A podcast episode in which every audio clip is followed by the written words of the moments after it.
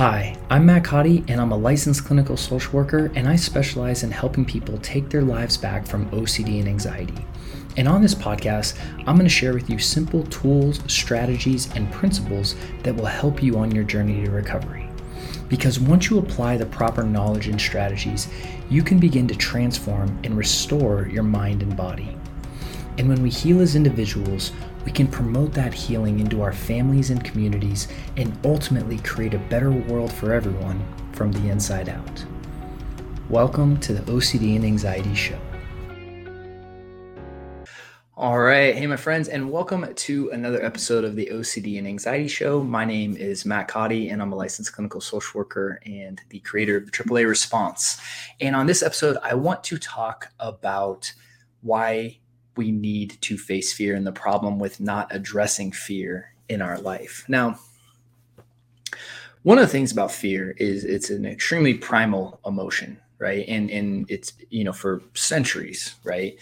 The our fear response, our stress response has been very good at keeping us alive. And what has happened over you know essentially probably the last 100 to 150 years as we've developed more modernized societies and cities where we have our basic needs essentially met is a lot. Now what our what we're starting to see more and more is our fear is not presently based it's futuristic right? And this is really what anxiety and psychological stress is right? It's the idea for our brain to come up with a futuristic what if scenario and then we're reacting to it you know with with our stress response that's designed to again put us into fight or flight mode right now. So one of the reasons that anxiety is so uncomfortable is because we have this surge of energy in our body right to fight or flight something that's not happening and so there's nothing to fight or flight so we have this complete surge of energy in our body and nothing to do with it. And that's one of the reasons that that anxiety is so uncomfortable for people right? It doesn't it's not it's not bad right? It's so it's very important to understand that but it's just it's important to understand that concept of psychological stress right? Our brain's ability to or our mind's ability should i say to create a futuristic scenario that scares us and then we actually react to it physically in the present moment. And so let's talk about the problem of fear as a whole, right? So fear is again, it's an essential part of survival, but what has happened and what can happen now is like I said, because our brain is so used to predicting these futuristic threats, is essentially we can live in a state of fear all the time. And and at the same time, paradoxically, be totally safe um, you know, right now. Right. And if we do that long enough, what happens is this fear begins to take over our life. You know, I often, I often, you know, just will talk about fear and anxiety, and I'll use those words interchangeably on this episode. But when when we think about fear, really it is its own life force, right? And the way we feed fear is by engaging in behaviors that reinforce it. Okay, so, um, you know, I mean, a, a lot of us have seen fear take over with the most recent um, most recent COVID nineteen pandemic. You know, so um, obviously there was a real virus. I'm not saying anything like that, right? I mean, obviously it's a real virus, and and, and it was, um, you know, a threat that that all of us should have been made aware of, right? But the thing is, is now that the virus has mutated to this point, um, you know, and especially with the most most newest variation, right, with Omicron, it, it, seems to be that you know the the symptomology is way less than the in, initial variant, right? And in the danger, you know, as far as I've read thus far, and again, I'm not an expert on this, but I just want to kind of show that what I'm what I'm talking about is is that the more you you let fear of, of an idea the more you feed it by you know let's say consistently washing your hands or using hand sanitizer or avoiding situations again and again what that does is that fuels fear okay? And we don't need to go specifically into covid-19 but this can be about any fear right? The fear of flying. So if you have the fear of flying and, and you avoid flying what happens is you're reinforcing that fear of flying right? So it, it's a thing where it's like as long as you're reinforcing fear with behavior what happens is is that fear is going to grow right? Because you, know your brain's learning that because you actually reacted to it and because you you did a behavior and then that reinforced the initial thought which then reinforces the idea that your body should set off the stress response about that thought and that loop begins to grow. And that's why whenever i talk about ocd anxiety um, phobias you know panic disorder right? All, all of the kind of variations of psychological stress that we as humans experience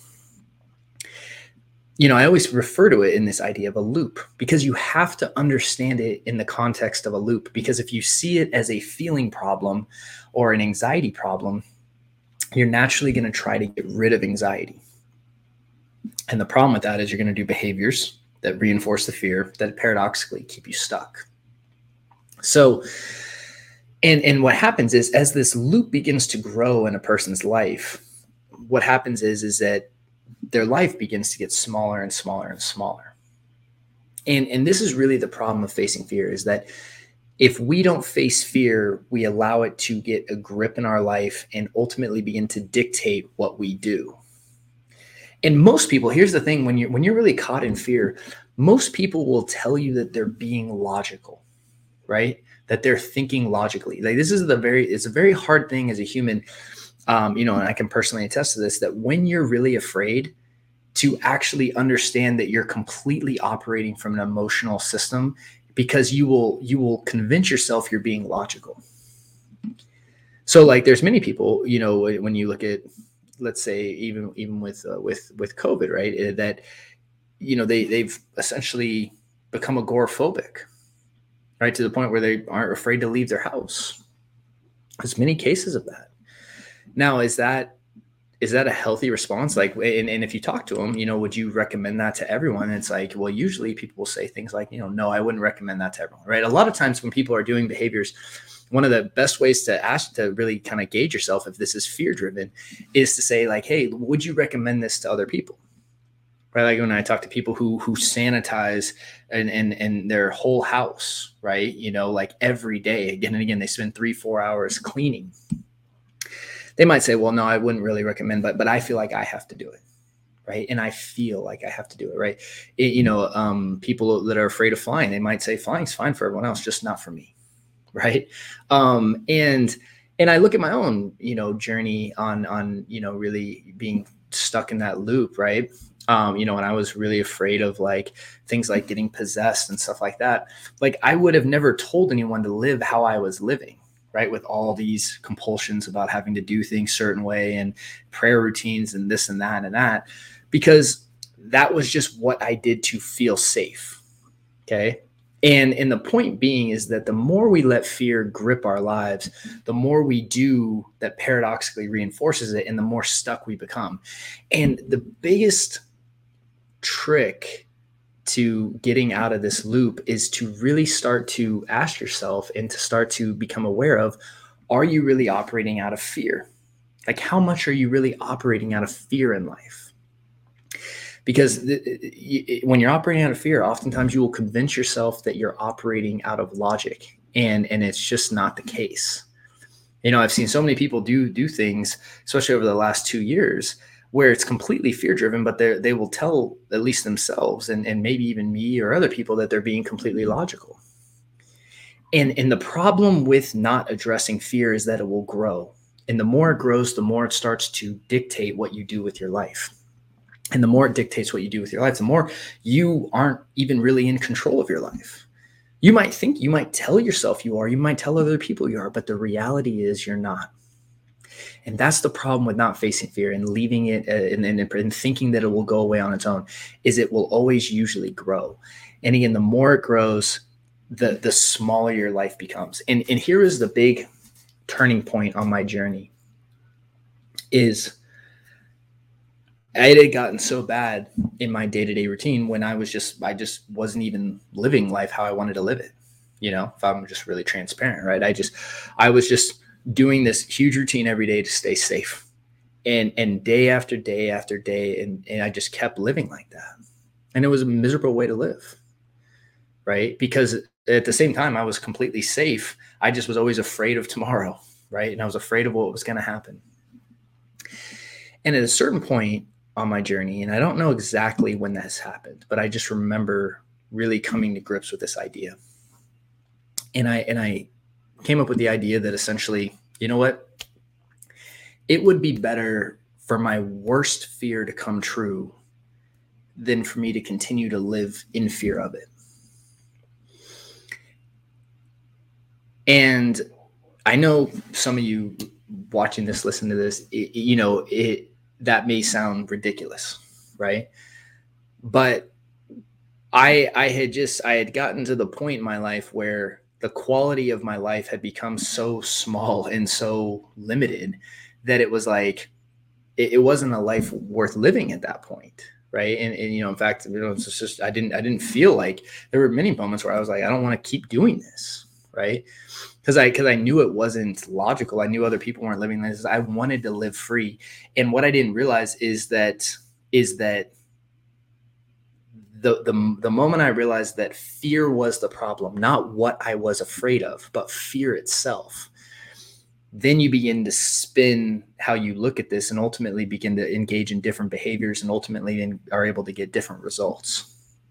See, when you when you understand that fear is the issue not what you are afraid of that is that is like the biggest separation you can make on this journey right is is that what you are afraid of is almost essentially irrelevant because most of the things that we're afraid of aren't actually happening right?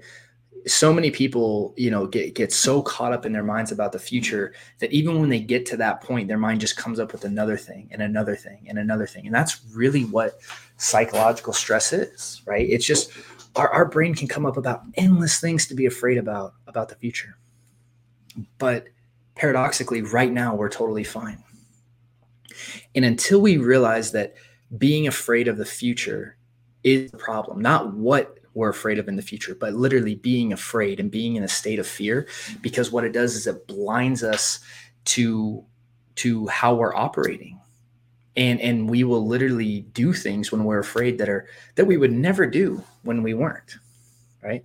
I mean, I talked about this at, at the initial stages of of the pandemic, how I said that, you know, and I you can go back and look at the episode, right? It's like I, I said fear was the real pandemic we were facing because I was watching grown men like body check people in the store to grab cans, right? And, and I, I was mm-hmm. watching people hoard toilet paper. Like, you know, and, and it's like, if you look back at that logically now, you're like, well, that, well, should we have been doing that? Right? Was that rational behavior? And it's like at the time they might have said yes but but looking back on it we can almost collectively agree that's probably wasn't the best way to go about things right? And we can always do that in the past but what we rarely can do that is is whether we can rarely do it in the present. We can rarely catch ourselves when we're actually operating fear. And once you can begin to do that you can begin to start to change the way you're operating which will ultimately change the, your the trajectory the behaviors you engage in and your trajectory for life in general and and that realization is just what I wanted to share on this episode today. Was what like the biggest one of the biggest turning points of my journey was the realization that it was actually better for my worst fear to come true than for me to continue to live in fear of it. And that shifted the power in my journey to say, you know what, I, I realized I had given so much power over my life to fear. And that, and that fear could be of anything. It, it really doesn't even matter. And once I realized it was actually a power battle that I was in is who was going to be in charge of my life? Was I going to be in charge or was fear? Like who was gonna who was gonna dictate? Who was gonna pull the strings? Most of the time you don't realize that when you're caught in that fear wheel and that that OCD and anxiety wheel, it's like you're you're but a puppet and there, there's a puppeteer, you know, just just controlling everything you do, right? I'm doing the little like, you know, puppeteer thing.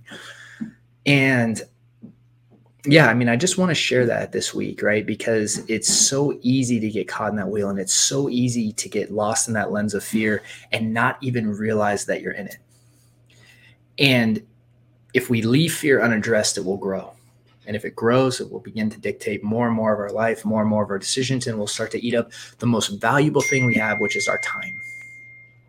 And once you understand that, then you can start to understand that by addressing fear, what you're doing is it's not just facing down fear, right? That's not the actually the end game. The end game is you're taking back control of your life and you're you're beginning to use your most valuable asset, time, on your terms.